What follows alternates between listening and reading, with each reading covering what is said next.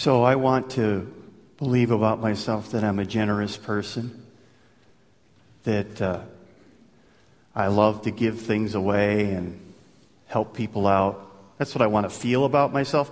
I don't want to think of myself as cheap or being stingy or. Um, I just don't like to think of my, myself that way. So, as I was preparing to, to preach through, uh, you know, we've been tre- pre- going through the Bible this, this uh, year, and we're, we're finishing the New Testament, as Daryl said today, and we're coming to the last book of the Old Testament, which is the book of Malachi. And as I was reading through Malachi, I said, okay, so I could preach it this way. I could talk about how Malachi is the last book the, one of the, la- the last three minor prophets that came after the people came back into the land and was kind of the temple had been rebuilt, the walls had been rebuilt, and Malachi, as the people have returned to the city, now they need to return to God, and that's a great message. And we can, you know, just keep it very general and very nice and very kosher, and and everybody, you know, will just say, "Oh, that's great," and then 400 years of silence, according to written uh, revelation, uh, and, and then we can jump into the New Testament next week. And I started reading through Malachi. And I started seeing a, a, a, theme there that I said, you know, this is something that uh, Malachi was saying to the people who had returned back into the land. But more importantly, it was something he was saying to me, and I didn't like what he had to say. I didn't like it. Uh, let's just say I, I, I identified with it a, li- a, little more than I expected, a little more than I wanted. And, and what Malachi was essentially saying to the people is not only are you not generous, not only are you cheap, you're thieves. You're not stealing from each other, stealing from God. I never thought of myself as being a th- a stealing from God. Then I read the book of Malachi. I go, wow, that's not what I want to see. But the good news is, he shows us not only did he show me a blind spot that I have, and the people certainly in his day had, but and, and I saw it as my blind spot too. It's something I think that every one of us shares to a certain extent. Some more than others, but I think all of us do. And so, what we want to do this weekend is we want to look at what is that blind spot? And how do we see it? And how do we do something about it? And what do we do about it when we see it? And so that's kind of what we want to look at. But uh, let's get to where the people were, and then we can get to where we are, and then we can talk about how we get out of it. So the first thing is, we see that, as I said before, it says they were stealing from God. They were literally stealing from God. And, and, and, and let me read the passage. This is Malachi. This is chapter uh, 1. And uh, I'm going to jump down to verse 6. The Lord of heaven's army says to the priest, A son honors his father and a servant respects his master. If I am your father and master, where are the honor and respect I deserve? You show contempt for my name. But you ask, How have we ever shown contempt for your name? You have shown contempt by offering defiled sacrifices on your altar. Then you ask, How have we defiled the sacrifices? You defile them by saying, The altar of the Lord deserves no respect. When you give blind animals as sacrifices, isn't that wrong? And isn't it wrong to offer animals that are crippled and diseased? trying to give gifts like that. Try, try giving gifts like that to your governor and see how pleased he is, says the Lord of the heaven's army. Go ahead, beg God to be merciful to you. But when you bring the, that kind of offering, why should he show fa- you favor at all, any favor at all? Ask the Lord of heaven's army, how I wish one of you would shut the temple doors so that these worthless sacrifices could not be offered. I am not pleased with you, says the Lord of heaven's army, and I will not accept your offerings. no, they, it was very clear. They knew what they were supposed to bring. They were supposed to bring perfect offerings. They were supposed to bring offerings that were the first fruits, not what was left over, not was, hey, you know, we have this in the barn. It was supposed to be the best of the field, the first, the best, the very best to God. They were to bring it to the altar, bring it to the God, the storehouse, to the temple, to God's temple. Not only that, they were to bring the best of the animals. They, they weren't to have any blemishes. They weren't to have any de- defects. They were to be perfect. They weren't to be lame. They weren't to be sick. They weren't to be uh, maimed. They were to be perfect. And he, it's kind of in, in, in the text, it's, it's amazing because he says, he says, bring those to your governor. Do you think he'll be happy about that? I mean, think about that. If you were a, a, a, a gardener or if you were uh, raising animals and you were able to bring to, and I, I, I can't make this illustration without making it political, I guess, to the governor of Iowa or to the president of the United States. And some of you would say, well, I don't want to do that. Well, just, you know, think of your best president or the best governor you've ever had, all right? So get over that. And, and, but, but what would you bring? You'd say, okay, there's, there's a little lame, really ugly looking, let's take that. No, you'd say, let's bring the best, right? This is going to be a photo op. This is, this, we want to bring the best. And he says, you wouldn't bring that. Instead, they're bringing the leftovers, the defective, the diseased. And, and basically, they're saying, you totally disrespect me. If that's what you're going to do, just shut the temple doors right now. Not only that, they were stealing from God because they were withholding their tithe. Notice what he says here. He says, Should people cheat God? Yet you have cheated me. But you ask, What do you mean? When did we ever cheat you? You have cheated me of tithes and offerings due to me. You are under a curse, for, the whole, for your whole nation has been cheating me. Bring all the tithes into the storehouse, so that there will be enough food in my temple. If you do, says the Lord of heaven's army, I will open the windows of heaven for you. I will pour out a blessing so great you won't have enough room to take it in. Try it. Put me to the test. The people stopped bringing their tithe. Well, they, they, stopped bringing their tithe that they were required to bring to God. Uh, this was a clear requirement of the law. Again, the people, they're, they're blind to it. And then the amazing thing in both these examples is, when did we ever do this? What are you talking about? you, we don't understand. And he says, oh, the, the lame animals, the le- leftovers of the crops, you're not bringing your tithe. Do I need to go on? Are we clear here? And he didn't say some of you are doing it. He said basically all of you are doing it. You're all doing it. What, I, what the point I want you to see is there's a blind spot here, and I think every one of us has it. We want to say, oh, they had it in Malachi's day, and we don't have it. We have the same blind spot today. He points it out to them and goes, no, you can't be talking to us, not me. They start reading Malachi and going, that's not me, is it? And the more I read it, I go, yeah, that's, that's me. We all have this blind spot. So, how do we get past the blind spot? How is it that we could possibly steal from God, be cheap towards God? If our Father in heaven is generous, so generous that He would give His Son, how is it possible that we who call ourselves His sons and His daughters could not be generous? Instead, be thieves. Well, Malachi has a lot to say to us. There's three things I just want to point out, and we'll move through this rather quickly. Uh, number one, it's very clear from this passage and others, but from this, these passages, that God takes the role to say, I own everything. It belongs to me. And, and other passages, uh, certainly. But the point is, everything in heaven and everything on earth belongs to Him. And uh, Psalm uh, 24 1, uh, you might want to write this down. I think it's in your notes. The earth is the Lord's and everything in it, the world and all who live in it. So there, if, there's any, if there's any debate, any question, very clear verse, everything that you have, everything that you are, everything around you, everyone around you belongs to God. Now you might say, Pastor, you know, I appreciate that. That's nice, but I worked hard for this job. I worked hard for this house. I worked hard for this. I, I've, I've, I've studied hard. I've done this hard. And I would say, who gave you your mind? Who gave you, who gave you, uh, everything you have is a gift from God. You know, where you were born, your individual abilities, your family, your very life, everything is from God. Would your life be a little different if you were born in West Africa? Do you think? Do you think today your life might be a little different if you were born somewhere in an extreme poverty, third world nation? Do you think you might be in a little different place? You see, that's the point. Uh, we, some of you, now some of you are going to have to dream about this and think about this, saying, this is not true in my life, it's not happening in my life. I wish it was, but it's not. But some of you have a bank account with money in it. Some of you have mutual funds. Some of you have 401ks. Some of you been, are saving for the future. Some of you are maybe at that point where you're ready to live uh, based upon what you've been saving for your whole life.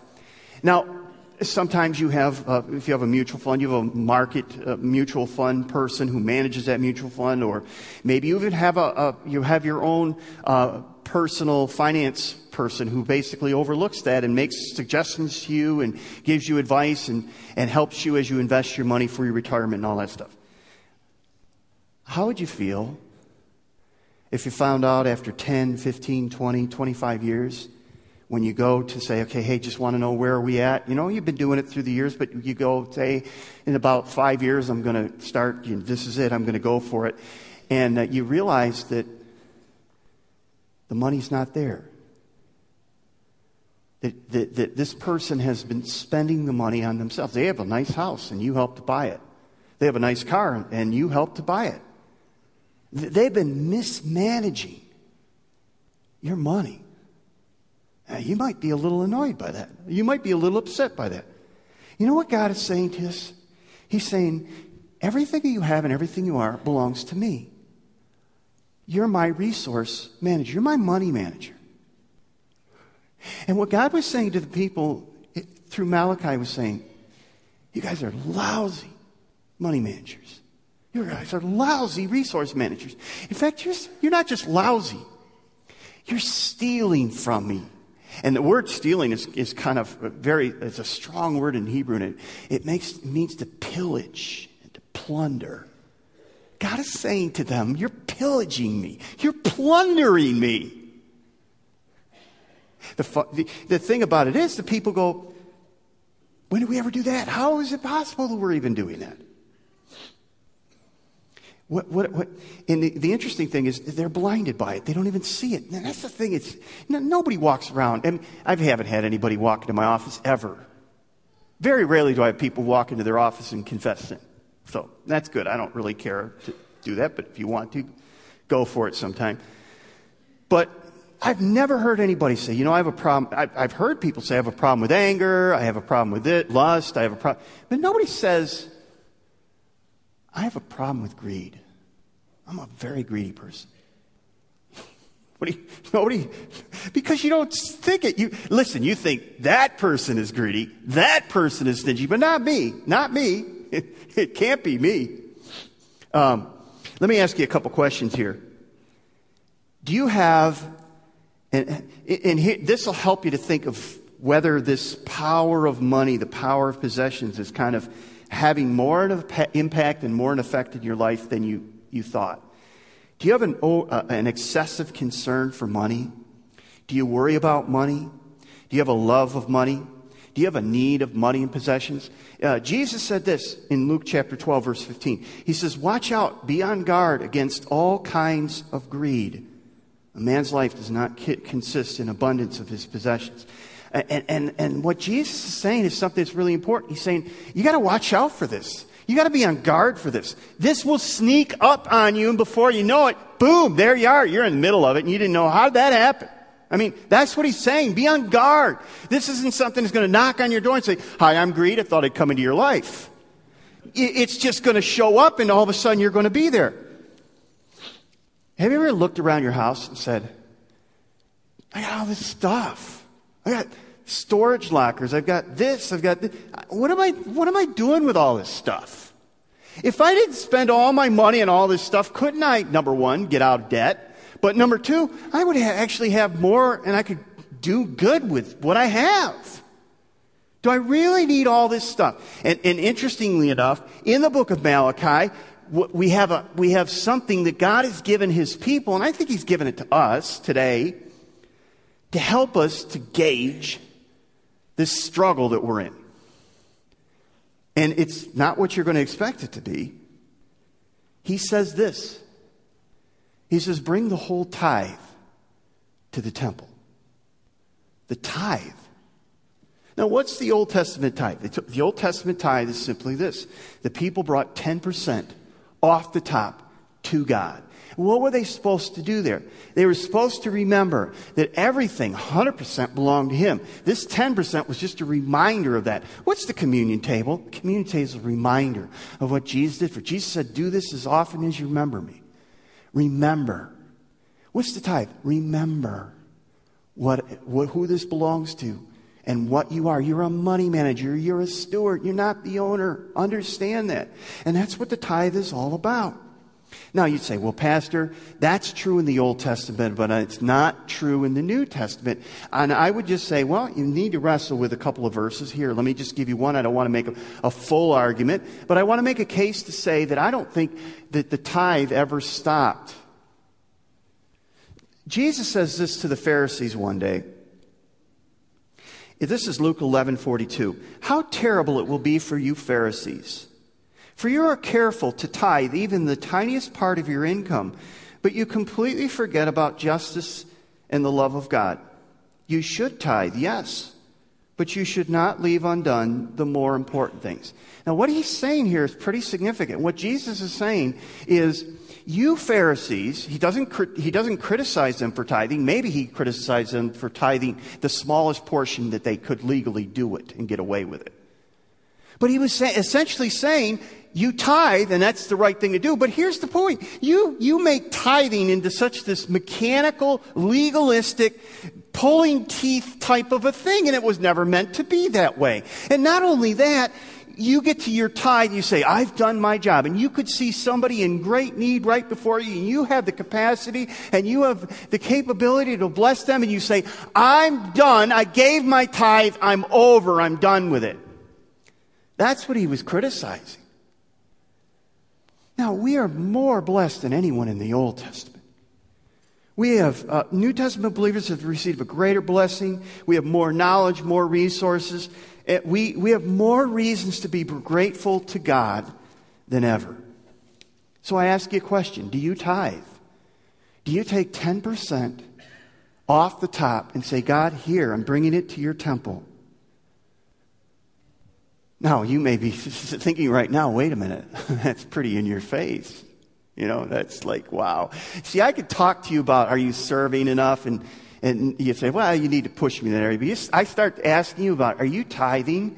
And you go, whoa, man, that's kind of, that's what I don't like about churches. They're always after your money. Listen, I'm not telling you where to give it. That's between you and God. I'm talking about a tithing principle. But all I'm saying is if you're getting, if you're pushing back and you're arguing with us and you're struggling with us, you know what it's doing? It's telling you you're not sure who this belongs to. That's why you're struggling with it. That's why I struggle with it. Have you ever wrestled with God about a tithe? If you, if you are wrestling right now, or if you have wrestled, if you, you know, and by the way, I was talking to Carol about this on the way home, and she says, you know what? The thing about it is, it's like, it's almost like you gotta, you gotta give and you, you, you, you say, we're going to give 10 off the top, and, and God, we don't know how we're going to do that this year. Uh, we got college, kids in college. We got bills to pay. We, we don't know how we're going to do this. And that's why I think it's interesting where, where God says to the people, bring your tithe to the temple and not, watch and see if I don't open the doors of heaven for you. In other words, God is saying, if you'll trust and you'll bring that and say, you are the owner, God. I'm going to bring the 10% to you, to your temple, to you.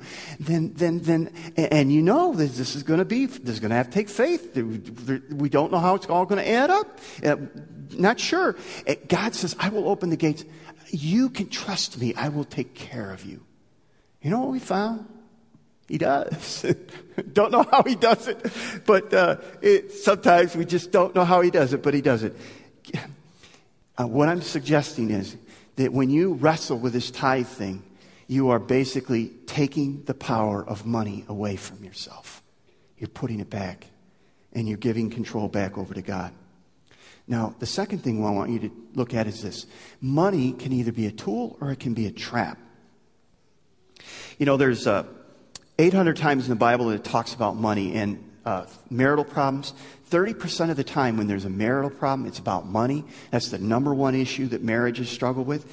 Cash flow, 70% of all consumers live you know, somebody has said my pay, the month runs, the month, uh, my paycheck runs out before the month runs out. And, you know, maybe you're like that. And, uh, some, you know, somebody uh, has, has figured out that if, if, uh, if somebody was given, a family was given, the average family, if they have, uh, uh, a $1,500 unexpected uh, expense, whether it was a home or a car repair, they would have to use a credit card to pay it because they don't have any savings to pay. Now, I just want to say this. You may be completely underwater financially. You may be living above your, your, your abilities, and all I can say is that you, that you need to get a point where you say, I, have got to, I've got to change this. Maybe you need, I don't have, I don't have time to go through what you need to do. I want to challenge you to do a couple things. Number one, we have this tithing challenge card, and it just gives you some numbers to wrestle with a little bit if you're really interested. And then the other thing we have is we have what we call, and it's this is the old catalog, but a new one is coming out. We have Financial Peace University that's going to start up, and really what that's all about is to help you set a budget, help you to manage your money, help you to set aside savings, help you to think about this whole ownership thing, and to say, I'm going to do something, I'm going to change. And, and th- th- listen, it's not going to be easy, it's going to be hard, but it's going to be well worth the struggle. And all I'm going to say to you is, if you're really serious about this, if you really want to break the power of money, then you ought to put a to do list to either get it to Financial Peace University or do something about this. Take some kind of a step. You see, our Father in heaven is so generous, and we ought to be generous, and we ought to be, if we're His sons and we're His daughters, we should for, reflect that, that, that, that generosity in our lives. And He says to the people, Malachi says, Bring all the tithes into the storehouse, uh, so there will be enough food in my temple. If you do so, says the Lord of heaven's army, I will open the windows of heaven for you. And you know what? I believe that with all my heart. I think the fear is that we say, well, we need to have it in the bank. If we don't have it, what do we? Here's, here's another thing. He says, Bring the tithes and the offerings into my temple. See, here's the problem we have, and this is where, where, where the wheels come off, and we live in American culture where it's very difficult. Here's the problem everyone has a, a temple. Every one of us is putting our money in a temple somewhere. Let me give you a couple of quick examples here. Um, is it really hard for you to give money away, but it's really, really easy to spend money on clothing? Like, you love going to Kohl's and getting your receipt back and seeing how you save $500, right? How is that possible? I saved more than I spent. or, yeah, and, and maybe this is all about an acceptance temple. I have to wear a certain style of clothes, a certain brand name. I have to wear a certain kind. And, and that's to feel good about myself. That's to make me uh, feel like I'm accepted and, and, and people will, will appreciate me and make me happy or whatever it is. Or maybe it's really hard for you to give money away, but it's easy to invest in a house that's much bigger than you ever need. And in fact, you have a house so big that there are rooms and there are places that you haven't been in that house in, in months because we just have a big listen I, this is between you and god and i'm not here to i'm asking you to wrestle with this. And, and, and, and maybe your temple there is a comfort temple I, I, or you, you may be a person that says you, it's really hard for you to give away money, but it's easy for you to invest in the market. It's easy for you to save. It's easy for you to look at all the other suckers and say, I'm going to be ready when the market drops out. I'm going to be ready because I have gold. I have this and, and I, and I, and what is the temple there? It's a security temple. It's saying, you know what, God, I know I, can, I know you're there and I know you're, but, but I've got to have real tangible wealth. I've got to have gold. I've got to have silver. I've got to have this. And, and if I have this, no matter what happens, I'll be okay. And I just want to say, not if you get cancer. Not if you get into a car accident. Not if you lose your family. You see, there's certain things that a savings account won't stop can't heal a marriage. You can't heal cancer. You can't prevent car accidents. You see, when you invest in a security temple, a comfort temple, or an acceptance temple, you become a slave to that temple. Jesus says, well, it was God in the Old Testament. God said to, through Malachi, bring all the tithes and the offerings to my temple. My temple. Here's the last thing I want to share. Generosity and freedom come through thoughtful reflection. Notice Malachi 3:1 says this, "Look, I'm sending my messenger, and he will prepare the way before me. Then the Lord uh, you are seeking will suddenly come to his temple. The messenger of the covenant whom you looks for so eagerly is coming," says the Lord of heaven's army. And we know this to be speaking about John the Baptist who would come in, the, and and this is what you're going to hear: "Behold, he comes in the name of the Lord." And this is speaking of the one who is going to come, John first, and then Jesus. And Jesus one day came by by the temple and he looked at the temple and, and in John 2 he says, and he says, he says, you see this temple here? And they were marveling over it. He says, eh, eh, destroy this temple and in three days I will raise it up. In fact, even at his crucifixion, he said, he said he was going to destroy the temple. they didn't understand he was talking about his body. The point is, most cultures believe that there is a gap between human beings and deity, the God or the gods, whatever, whatever world religion you're, you're thinking about. And, and, but Christianity believes that, that we can't jump the gap to God. There's only one way. That God had to come to earth. God had to become a man. God had to uh, just cross that, that, that chasm that nobody could cross. And Jesus did that willingly. Christianity believes that Jesus came and he bridged the gap for us. And Jesus said this when he was on earth in Matthew 6:21, "Wherever your treasure is, there the desires of your heart will also be." And as we look to Jesus, we will find our real treasure. Now, the amazing thing is that the Bible tells us that Jesus willingly gave his life for us. That when he resurrected, he looked at what he, it cost him and he basically said it was worth it. It pleased him. It was worth it. In other words, what I'm saying to you is he treasures you. He became a slave so that you could be set free. He sets you free. Money and possessions, the pursuit of all of those things, will only enslave you. And they are harsh masters because you will never measure up. You'll never have enough. You'll never make you happy. You'll always be lacking. They are harsh. But look at this, it's amazing. When you set your heart on Jesus, when you make him your treasure, He sets you free. He sets you free. When you set your heart not on these treasures that this world can offer, Jesus says, Where you set your treasure, there your heart is. And Jesus says, When you set your treasure on me, you'll become free. Your treasure will either enslave you or it will free you. Your treasure is either enslaving you or setting you free. You have to decide. As I read Malachi, I said, I'm becoming too much of a slave for money and possessions. I've not looked to my real treasure. And I want to walk in that freedom. Don't you? Would you stand with me? Let's pray. Father, this isn't a matter of just trying to work harder, do harder. It's really seeing our need, our desperate need of a Savior, and realizing that Jesus treasured us so much that He came and gave His life. That we are valuable because He gave His life for us.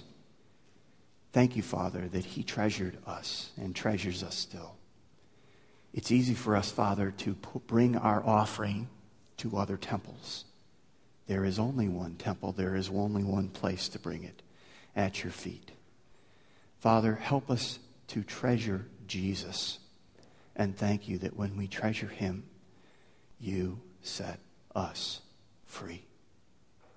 Jesus said, You will know the truth, and the truth will set you free. You say to us, Father, that if we will trust you, that we will, you will open the gates, the windows of heaven, and we will have everything that we need. Help us to trust you, Father. We pray this in Jesus' name. Amen.